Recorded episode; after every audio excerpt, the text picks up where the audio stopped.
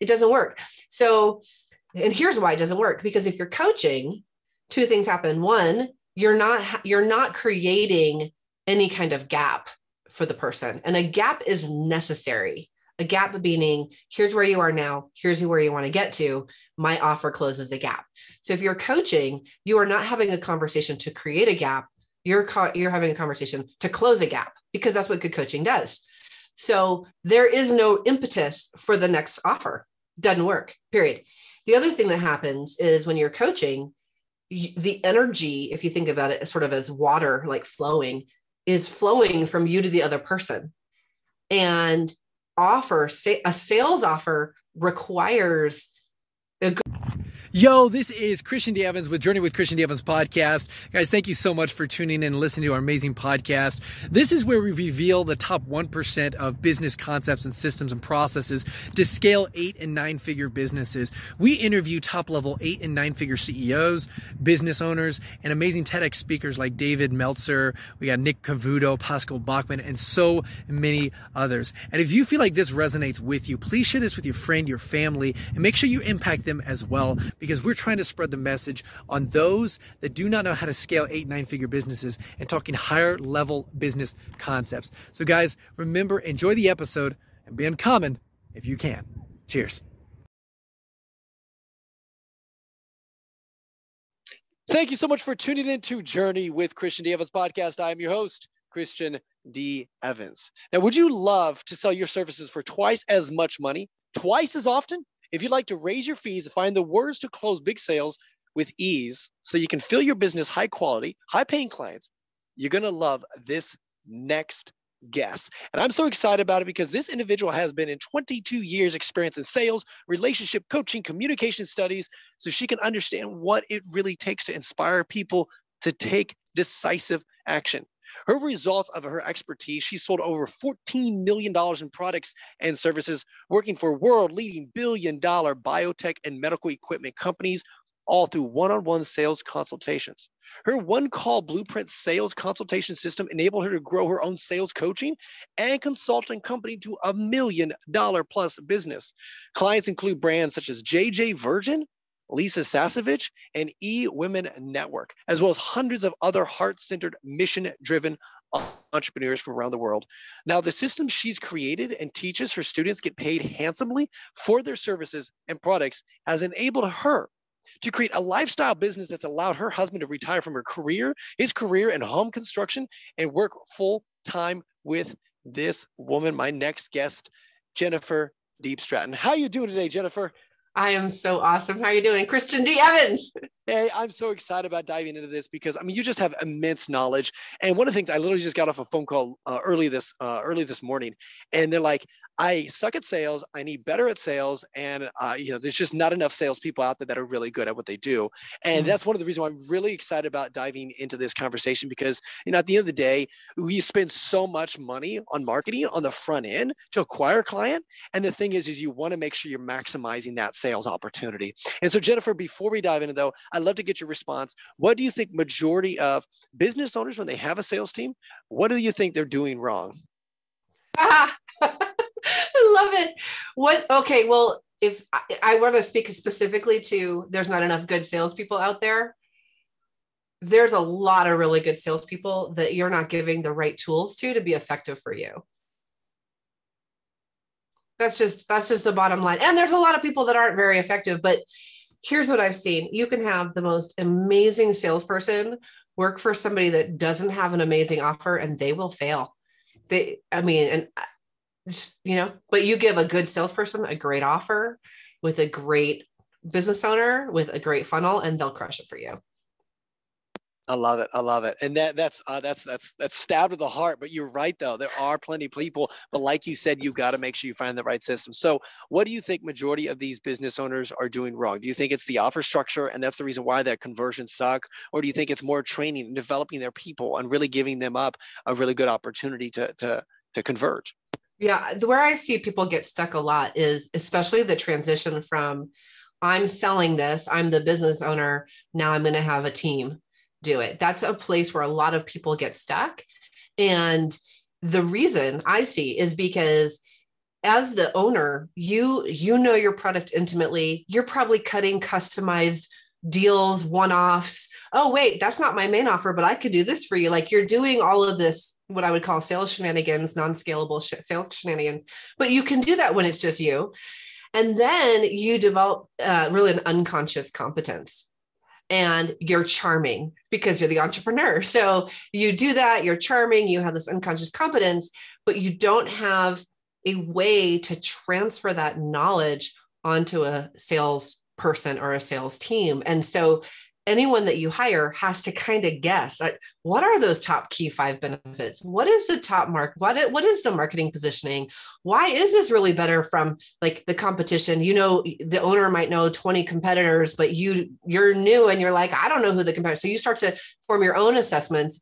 And all of those things that the entrepreneur t- you know took them years to figure out how to sell into that market they don't give any of that information. They don't mean not to. They just don't know that they know it. So then the sales team fails well, what I find so interesting, just like you saying, is that, that transformation, right? And they don't have any system, they don't have any process. And like you said, you have to attract those high caliber individuals, but you also have to give them the right opportunity and the right structure to make sure, hey, we've got this dialed in. We've got some cool lead acquisition. You just show up and you you you just you know dialed it in. Um, now, when you're working, let's say you're a business owner and you're trying to look for those higher caliber sales individuals, what should you be looking for, and what kind of systems or what kind of like homework, right, um, to help you identify really quickly who not to work with and who to work with? Yeah. So when I I used to work in biotech, and one of the questions that often came up was uh, so I used to sell, we used to sell scientific equipment. That my last job in corporate was science equipment. So I sold microscopes to research scientists. So this is a super high, very technical. These are not like the little microscopes you see in the museum, but these are like room size with lasers and the whole thing. And there was always this question: Do you take the scientist and teach him how to sell? Because the scientist understands the technology and the equipment and teach him how to sell or do you teach the salesperson and teach them the technology right? So do they have knowledge in the product or knowledge of sales? And to have the success quickly which is of course what every company wants is to have fast success with a new person they need both. And most companies what i see is they don't know whether or not they really need to hire somebody that has sales experience, which I would always recommend that if you have a high level offer, get the person with a track record selling a similarly priced or higher priced high level offer with a similar level of technical knowledge. Like I came in, I didn't know anything about microscopes, but I sold a highly technical product before, right? And then you got to give them the sales tools. But if you're trying to take the scientist who doesn't have a sales personality and teach them selling, that's going to take you a lifetime. I love that. I love that. And so now my question then is when you're walking through that process, because I'm a big believer in that 100%, and it's it's hard to cater and hard to balance both of those. Definitely running a business and then obviously implementing a new salesperson, having that uh, that that infrastructure. What are certain systems or processes that could facilitate that? Um, and what I mean by that is like having like recordings and say, hey, watch these recordings, educate yourself on those technical things, so that of course you can duplicate yourself as a business owner a little bit. But I'd love to kind of get a little bit more example or dive deep into those systems and processes they could. Sure, implement. I have a whole I have a whole list. so when we build these for our clients or to, or tell them to build them, uh, there's several things. So one, we start with we actually have a messaging uh, process that we go through to help draw out number one, what are the key messages that have actually been selling your product or could sell your product better. So, if it's a big company, then we might go in and look at the best practices for the messaging and positioning of the offer itself that becomes codified and systematized into a training manual. Okay, so that's number one. Number two, you need to have, uh, and, and even if you're not ready to start bringing in salespeople, I definitely recommend doing this, is do keep recordings. You know, if you're in a one on one sales consultation, record them all. I tell my people, record them all because either you're going to sell something or you're going to learn something. That starts to form a library of like these are the five people that are ideal clients it was a perfect close here's five people that should have bought that i lost right? That I totally blew. And then here's me answering, you know, the top 10 objections. It's right. So it starts to form a library. So recordings are super great. Um, and then, of course, they have to be trained in your sales process. Is it a one call close? Is it two calls? Are they pre screened ahead of time? Right? They need to see all that. And then I like to have a vetting process where, or, or a step, if you will, where they're tested, they're quizzed. Like I'm not going to cut them loose, especially on a high end offer where it costs you thousands of dollars to get a lead. Not just going to cut them loose. They're going to watch you, shadow you, several times and then you're going to shadow them but you're you know it's the two of you together and then eventually you can get them off training wheels and on their own well, it's interesting, and, and this might be more of a marketing question, but like I think you know marketers they they they destroy a opportunity that's working so often because they just they just reiterate way too much. And obviously webinars and then obviously more like uh, you know scheduling a phone call and so forth and all that stuff. And so my question is is is that still effective in today's world? I know this is a little bit more marketing question but i'd like to get your response because you are in the sales side of things. And obviously the show up rate is is very it's a big metric. Obviously the close ratio and obviously the pitch uh, what, what that looks like and obviously on the back end.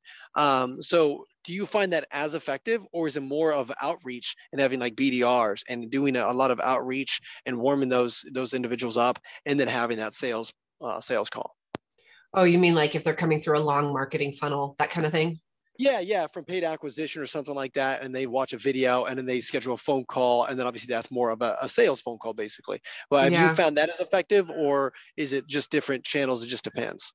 I think it really depends.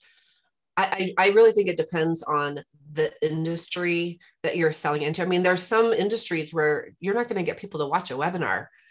They're just not. So you've got to be the person that has a really outstanding message that they, you know, appears, you know, in their LinkedIn, or you figure out how to get past the gatekeeper. But other industries, you know what i find in our in our business is if somebody has consumed an hour of our content they're much more likely to buy than if they've only consumed 15 minutes. So we try to push everyone through, 50, through at least an hour of content and maybe more.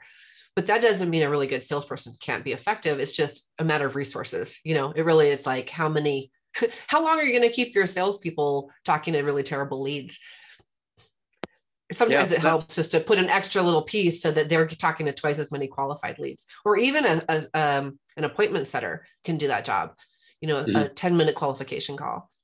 Definitely definitely. Now when you're talking uh, high high level sales okay uh, you're talking large amounts of money right? Yeah, that is your expert uh, expertise right?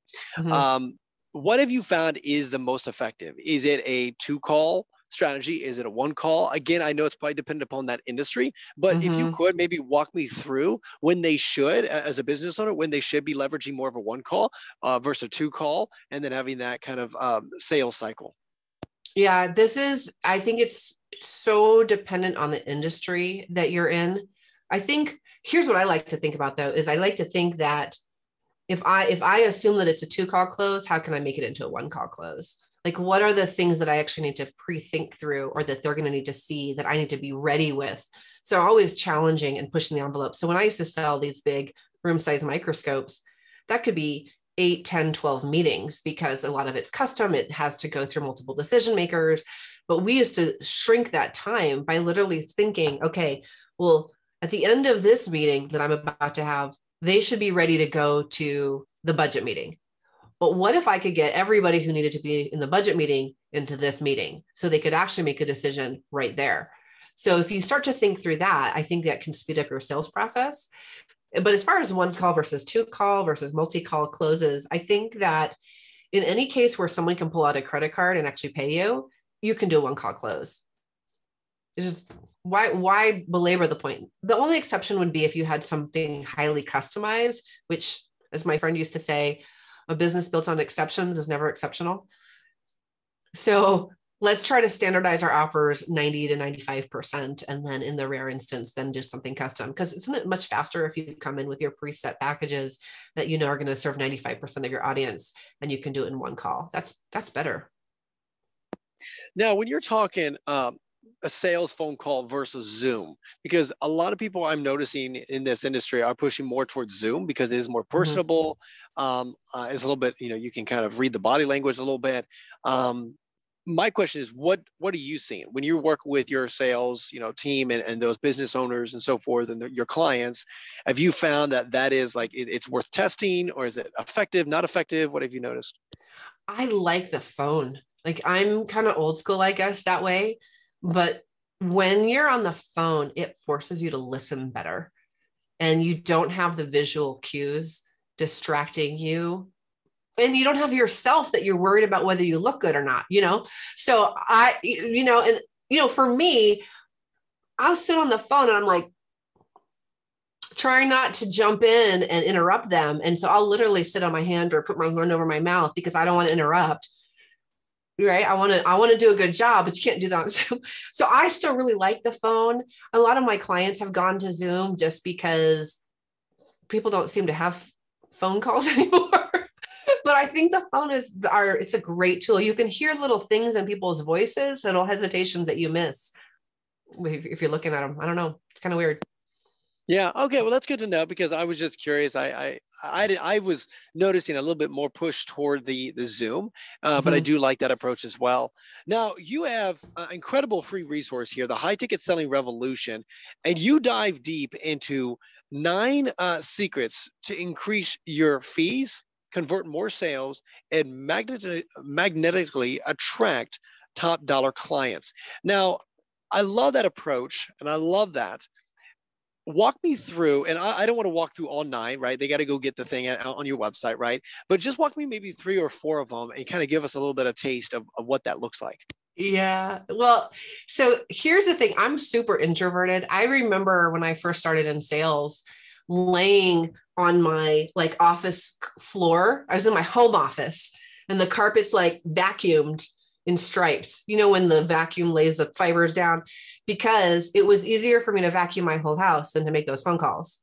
You know, my my laundry's washed, my my kitchen's clean, my dog's teeth are clean, and I'm I'm petrified. This is where I started, petrified to make these calls.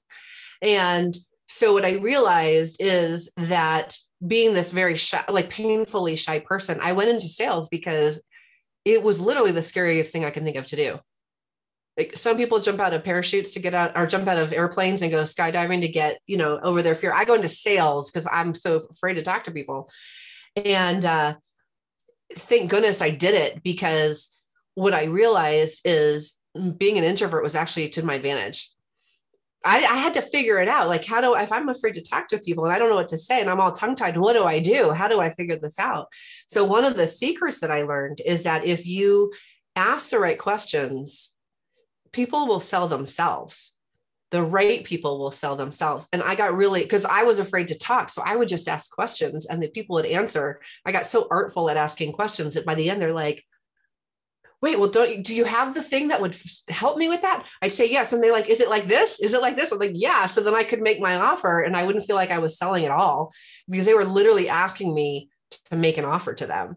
So it is one of the most, and whether you're introverted or extroverted, this is one of the most powerful tools you can use if you want to sell something is to actually, we reverse engineer. We design intentionally the questions we want to ask. And they're not like leading the witness, like an attorney, like you you were there on the night of the like it's not like that but it's you start to understand where you want to bring the person's thinking through the questions that they're asking and if they answer correctly so to speak they're going to be a perfect client and if they don't answer the right way they're not even a fit for your offer anyway so no problem and I like that because you know I understand the power of questions, right? And uh, having a conversation, and you've got to lead through you know um, questions.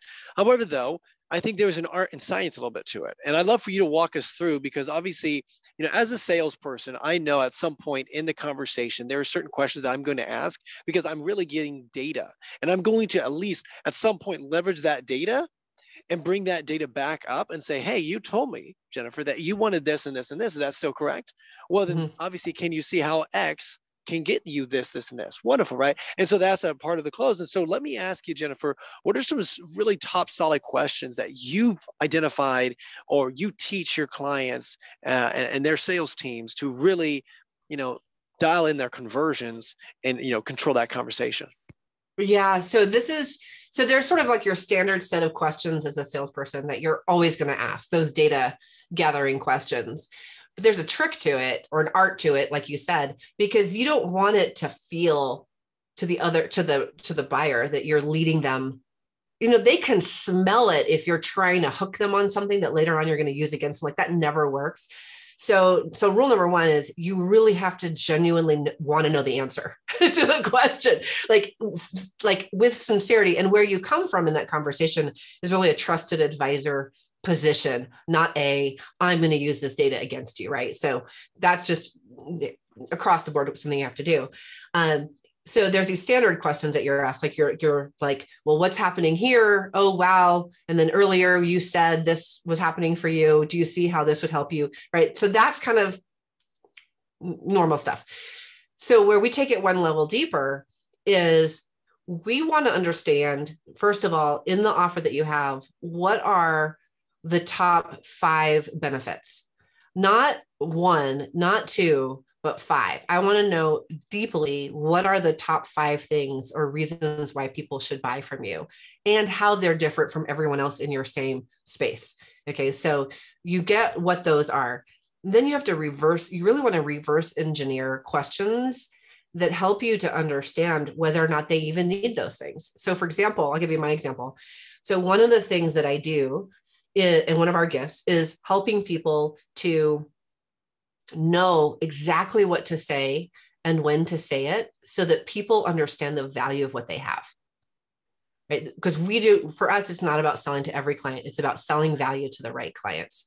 So i help you know what to say when to say it. So your ideal client says yes to you. So because i'm wanting them to be someone who needs to know what to say and when to say it what are the problems that my client is likely to have? Well, they often get tongue tied. They often feel uncomfortable in a sales conversation because they don't know what to say and when to say it. So they're ideal, right? They want ideal clients, not yucky clients. So those are the kinds of questions that I might, some of the kinds of questions I might ask. Like, so tell me, what's it like when you go to make an offer? How, how does that feel to you? Oh, I feel so tongue tied. Oh, why do you feel tongue tied? Oh, I just feel really uncomfortable with the sales part. Oh, and what happens? Are you able to work with lots of ideal clients, or sometimes are you uh, like, what's going on there? Oh my gosh, I'm scaring all my ideal clients away. Boom. They just told me that they need that benefit. So later on in the conversation, when I say, Hey, remember earlier when you were saying how uncomfortable you felt and you really wanted to get the right clients, but you were scaring them off? That's one of the things I help you with.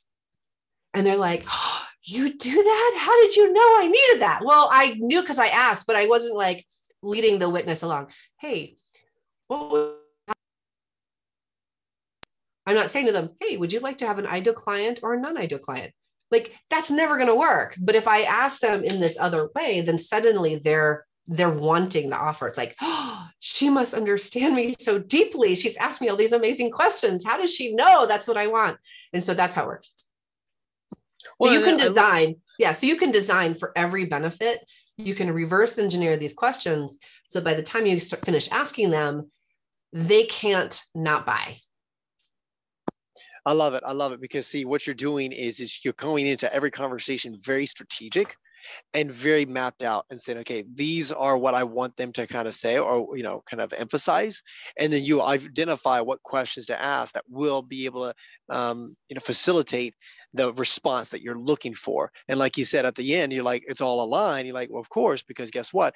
And then also what I find so interesting is also your offer right? Because if they keep saying certain pain points, when actually all you have to do is adjust the offer, say, okay, well, if they don't want this, get rid of it and adjust the offer according to what they want. And now all of a sudden you're wondering why your sales conversions increase. Well, because you're giving them what they're actually desiring on the front end. And uh, which I love that. I love that approach. Now, my question is because see, you mentioned something that I really want to talk about because see, so many of us have been on you know, schedule a phone call. Okay, this is going to be a sales phone call. And we've all have some sales experience. And definitely when you're talking B2B, okay, business to business, whether you're a service provider, whether you're, you know, uh, whatever industry, but you're working B2B world, okay, agency owner or something. And my question is the conversation is slightly different. It's not too different. It's still emotional. It's still having conversations, still giving value and so, and so forth. But it is, you can't walk through a basic B2C kind of conversation because there it's more emotional and you can walk them through, you know, get better conversions through that. But you're talking to someone that's already been in the sales field. You're talking to an expert. They've already been on pitches, if you will. And sure. so my question is, is how do you approach that slightly different? Still having that good dialogue, that conversation, staying away from all the factual stuff that you think they really want, but they really mm. don't, mm. and and being able to still have that like, uh, you know, collapse in that sales cycle.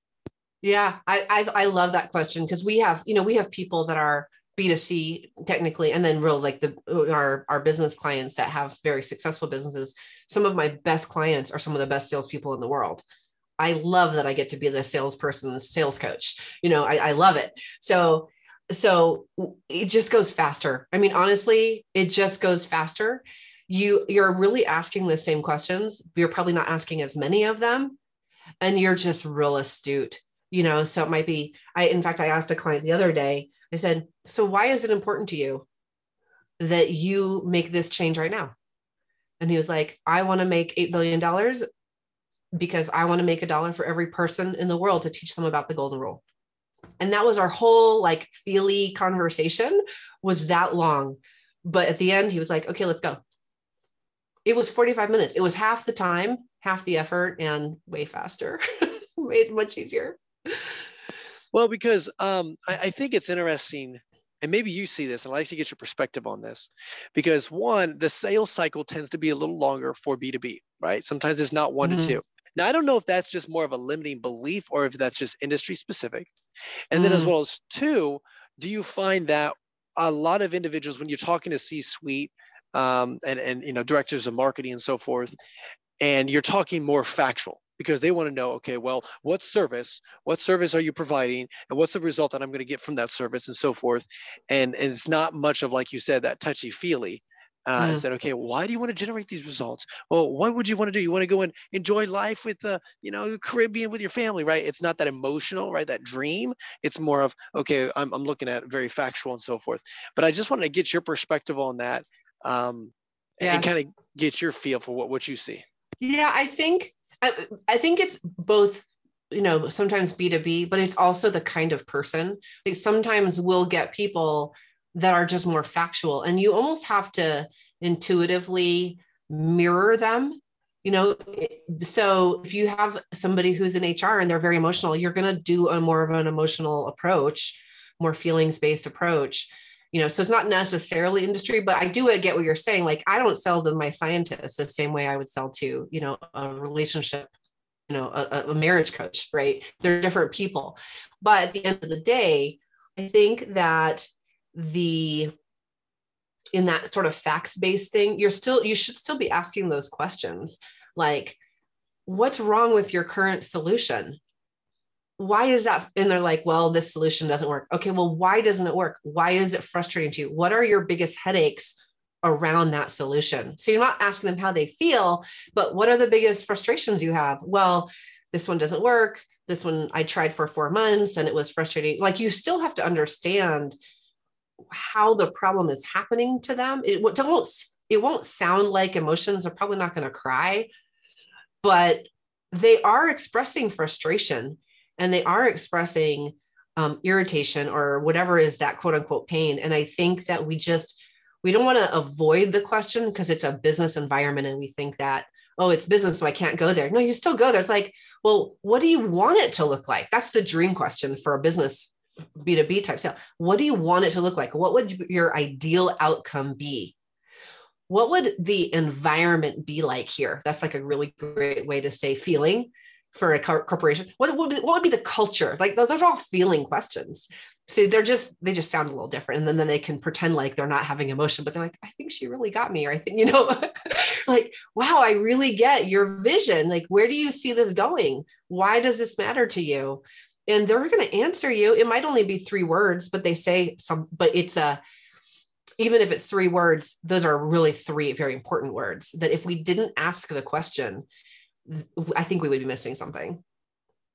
I love it. I love it. Now when you're in that sales pitch, okay, um, because obviously asking questions is majority of the front end of, of that conversation, uh, gathering that data, like I mentioned, and like you said, you're aligning those benefits with those that, that data on the front of those questions. Now, at what point do you overcome those objections? And let me ask you. So, Jennifer, when you're overcoming objections, should you be overcoming objections in the beginning of the conversation and making sure that you're having that, or should it be on the back end? All of a sudden, you're like, oh, they're bringing up all this stuff. And then that's when I um, kind of directly had that conversation with them.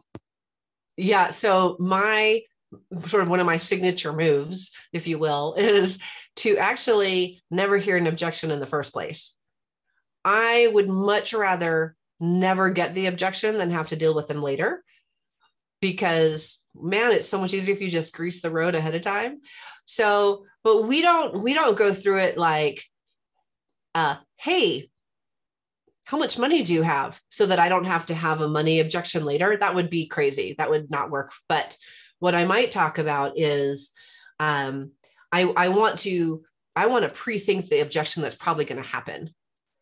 so, for example, if they're probably going to say, "Wow, that's more expensive than I realized," then somewhere in my marketing or somewhere in the beginning of my conversation, we're going to be talking about our premium level offer or I might position it against some kind of price anchor, like, um, you know, if I'm doing a webinar, if I'm doing some marketing, I might say, you know, you know, when we work with people privately, it's twenty thousand dollars a day, and so by the time they get to my offer and it's five thousand, they're like they were expecting it to be a higher price, right? So we want to start to build that stuff in as early as we can, so that we're but we're kind of weeding out the people who aren't a fit and also we're not going to get those objections. Now there might be some at the end but i also like to tell people i train there there really are no objections. The ultimate the objection is they hung up.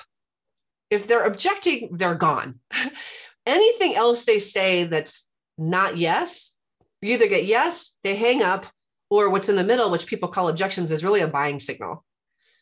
It's really a buying signal even i've even had a, a person say I don't get the value of that. Well, that's a buying signal. They're saying, please tell me the value of that. I didn't quite catch it. Right. I mean, that's like the best buying signal ever. So I think a lot of times we think that they're objections and really we're just not doing a good job of listening. I like that. I love that approach because it is a different perspective and the way you look at it.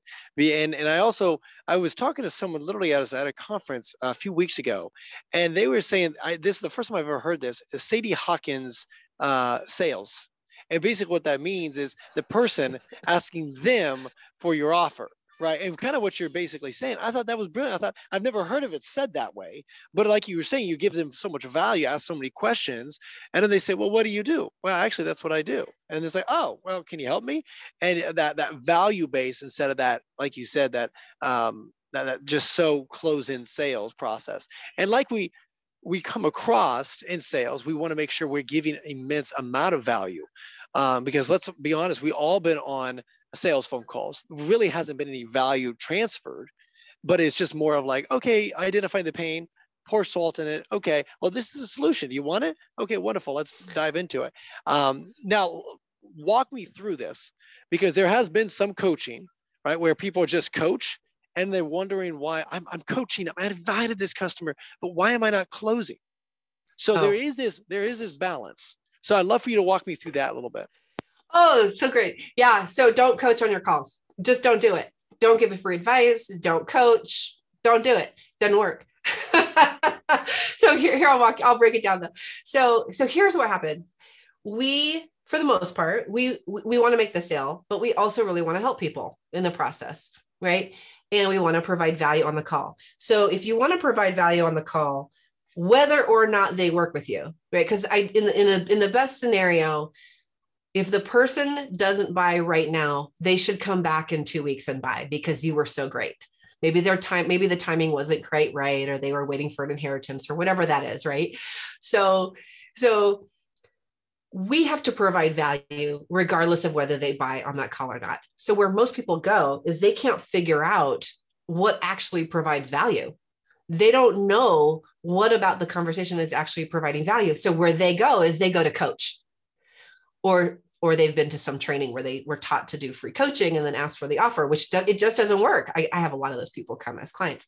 It doesn't work. So, and here's why it doesn't work because if you're coaching, two things happen. One, you're not you're not creating any kind of gap for the person, and a gap is necessary. A gap meaning here's where you are now, here's where you want to get to. My offer closes the gap. So if you're coaching, you are not having a conversation to create a gap. You're co- you're having a conversation to close a gap because that's what good coaching does. So there is no impetus for the next offer. Doesn't work period. The other thing that happens is when you're coaching the energy if you think about it sort of as water like flowing is flowing from you to the other person. And offer a sales offer requires a good sales offer requires that you're standing here and they're flowing towards you. You want to open the door and they want to step through. Okay. So if I'm flowing all the energy towards them, they can't come to me and buy. They're like, thanks. And they get washed out down the river with your really awesome coaching. And they're like, see you later. I got it. I love you. I appreciate you so much. And then you're like, what, what happened? Well, because the energy was wrong. And if you try to turn that energy around as a coach, it feels super awkward because here you are helping them and being all generous. And then you're like, and can I have money now? Like it's just icky. Doesn't work. So, so, so if coaching doesn't work to provide the value, then we have to have some other conversation that provides value, whether they buy or they don't buy. And that's where people are totally stumped. They're like, well, if I can't coach, how can I possibly give any value? I got to teach something. No, you don't have to teach anything. You don't have to coach anything. You don't have to give any advice. What you need to do is you need to ask really good questions that illuminate for the person what the real issue is. So Einstein is quoted as saying, if I had an hour to solve a problem, I would spend the first 55 minutes figuring out the question. Right. So if you can ask questions that help people to really connect to the source of their problem or understand why it's been going on or really help them see that they could solve it but all of the reasons like a lot of it might be even like being okay that you don't know the answer yet like to give people that freedom just through asking really great questions has tremendous value and you didn't solve anything they're like oh my gosh nobody's ever listened to me that, that like that before. I didn't realize that that's actually what's been going on for me and i never understood it before. Wow can you help me with that? That's it. It's so simple but most people don't know. Wow i love that and um, just a total paradigm shift from what is being really kind of in the industry right now, talking about all these sales close and how to really overcome these objections and this and that. And I think it's so incredible. And the reason why I'm saying this is because we spend so much of our time how to overcome this. Oh, this is how to do it. Have a guarantee. Have this. I mean, all these little tricks. And what you're basically you're blowing that whole concept up just by saying, hey, give them value and asking better questions and having just that energy, like you said, that that relational energy uh, that they go, wow I just want to join you, whatever you're doing, because you, you just, I, I, feel very connected and have that whole conversation, whole process and transformation for that client. Uh, I think that's awesome. I'm curious though, Jennifer, because coming from the medical sales, right, yeah. to this, where did you learn this and, and where did that come from? Were you always naturally that, that just you know, astute sales, you know, energetic individual. I know you just said that you're an introvert, so obviously that's not true. So I'd love for you to tell us a little bit of your story there. I tell you, Christian, I I've taken many, many sales trainings, many negotiation trainings. When I was in corporate, they used to send me to all the all the things. I went to all the professional selling skills and the, the places that you go. And I think that what's really come out of that for me is trying to figure out how to take these systems, which clearly can be effective, but having them work for me. You know, because if you look at the structure of any conversation, there's the opening, there's the part where you ask the questions about what's wrong, there's the part where you present the solution, and the part where you get the money, right? So it's that's not rocket science. But for me, um, because I was in a very competitive environment, so when I was selling microscopes, one of the things that we had to do was I worked, there was only four companies that sold microscopes, like the big ones. And I worked for one of the big manufacturers. And I knew I had been in the industry long enough that I knew that that if I was being called in to bid on a deal, so these scientists would get grant money every 10 years and then they would call all the vendors and we all had to present our stuff. I knew what my competition would be saying about me and my or my equipment before I even got in the room uh, because I'd been around long enough, I knew what their features were. I knew what ours were. I knew how they stacked up. I knew what they would say that would say that ours was. So I just figured out how to sell all around them. Like I know that on Thursday when they come, that they're going to say this. So since my appointment is before theirs, I'm going to like take all the punch out of that. So by the time the other person gets there, my competition gets there, and they say whatever the thing is that they were going to say, why mine is no good, the scientist is going to say, oh, yeah, I heard that already from Jennifer, and I already know that that's not true because da da da da. Like, so it's very, it's all kind of a chess game, I think. And, and where it translated to where we are now is not that people are a chess game, that didn't come out right, but that that really understanding that there's like a psychology of where people want to get to. And it, we have to bring people through these four pieces of the conversation. Otherwise, they're not going to buy. And then we can't help them. Like if they don't buy, we can't really help them. And so if you understand that, then we have to figure out, okay, well, how can I ask these questions in a way that works for me? Like I can't I can't inflict pain, especially if I'm a coach or I'm a healer. I'm not going to go in and try to inflict pain on people, pour salt on their wound, like you said, and then make an offer. Like that doesn't feel right. So, how can I do it in a way that works for me? How can I design questions that actually support them and have them feel loved and heard and cared for and all of those wonderful things and still create the offer or the impetus for the offer and get the yes? And so that's what we I came up with. I think I just adapted it over time because I had to.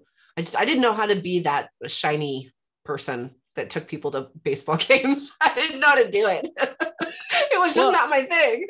well, I love that because it's such a psychological approach as well. You know, when you're mm-hmm. talking with these individuals, you already know the objections or that that conversation that other individuals are going to have, those sales, you know, pitches, and it's like, hey, I know Billy Bob's going to say this. And guess what? That's going to be this, this, and this. And you're able to identify that. And then, like you said, you plant that seed in there. So when they expect it, it's not some sort of big red alert. Uh, and I find that so interesting because what I've noticed psychologically, it's like once you embrace it almost and then just acknowledge whatever they're saying, then you can you really push forward. Uh, I just think it's beautiful, beautiful. Now, uh, Jennifer, you do have an incredible gift for our audience. Uh, but before we um, kind of share that, if you could tell us, how can our audience reach out to you? Be part of what you've got going on. Uh, what are their, you know, second sales? They got a sales team. They want to grow it. They have a sales team established, and they want to, you know, obviously develop some amazing conversions. How can our audience reach out to you, be part of what you got going on, and if you could share share the incredible gift you got for our audience as well? Yeah, absolutely. Thanks, Christian. Yeah. So here's where we're at. We will we will support you in our in our genius to be your genius.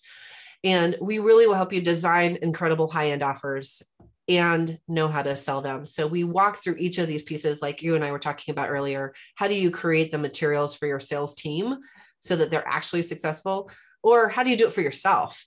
You know, how can you actually write the right questions? How do you actually have that conversation? What's your sales process for your company? So we work with people in that way. And for very select people, we'll actually even uh, partner with you and bring our sales team and do some selling for you on your behalf. So for select people. Um, but I would say the probably the easy way to get a hold of me is to grab that free gift, high ticket selling book.com. And in there, that is the high ticket selling revolution nine secrets to increase your fees and magnetically attract top dollar clients who want to hire you before ever meeting you. Um, and that's high ticket selling book.com. That's awesome, guys. And those links will be in the description below. So make sure you stop literally what you're doing and consume her content because you want to be proactive, not reactive. You don't want to have an amazing acquisition channel all of a sudden you you're like, oh, I can't, I can't fulfill as well as have amazing sales team. Uh, you've got to dial that in and obviously really develop and scale. And that's how you really produce those bigger results. And so, you know, Jennifer is an expert at that and able to help you walk through that, not just as the sales training, but a mentor all around holistically. Uh, and then as well as Jennifer, again, just the incredible value. I really appreciate it sharing with our audience. Uh, but before we let you go, is there any last words of wisdom that you'd like to share with them? Make the decision to do it well and win. You just got to decide. And here's what I would tell you to do decide to sell high end and premium services. Even if you don't have that in your business, add it into your business because it will, you can rapidly double your sales. If you do the math, man, especially if you have a great acquisition channel, improving that sales process a little bit, you could probably sell something for twice as much money and provide a better service. Awesome. I love it. That is my friend Jennifer. Thank you again for joining. That is Journey with Christian D. Evans podcast. Until next time, remember, be uncommon if you can. Yo, this is Christian D. Evans, Journey with Christian D. Evans podcast. We thank you so much for listening to this amazing episode. If you feel and you know that this was valuable to you, please show some love to our amazing guest by liking this, by commenting on this, by making sure that you do a nice five star review and just show some love to our guest. That'd be really awesome. Also, make sure you share this with a friend, a family, a colleague, someone that you believe would bring value to their life right now. Uh, and Guys, we just want to say thank you again for just being part of our community. If you want to have more resources, don't be afraid. Go to christiandevans.com. You can actually schedule a phone call with me, or you can send me an email at christian.evans at beuncommonifyoucan.com. That's christian.evans at beuncommonifyoucan.com. Always love to hear some feedback and let me know what is the number one or two things that you are struggling in your business and your life, and we'll make sure we have those conversations. Guys, that is Journey with Christian D. Evans podcast. And until next time, remember be uncommon if you can. Cheers.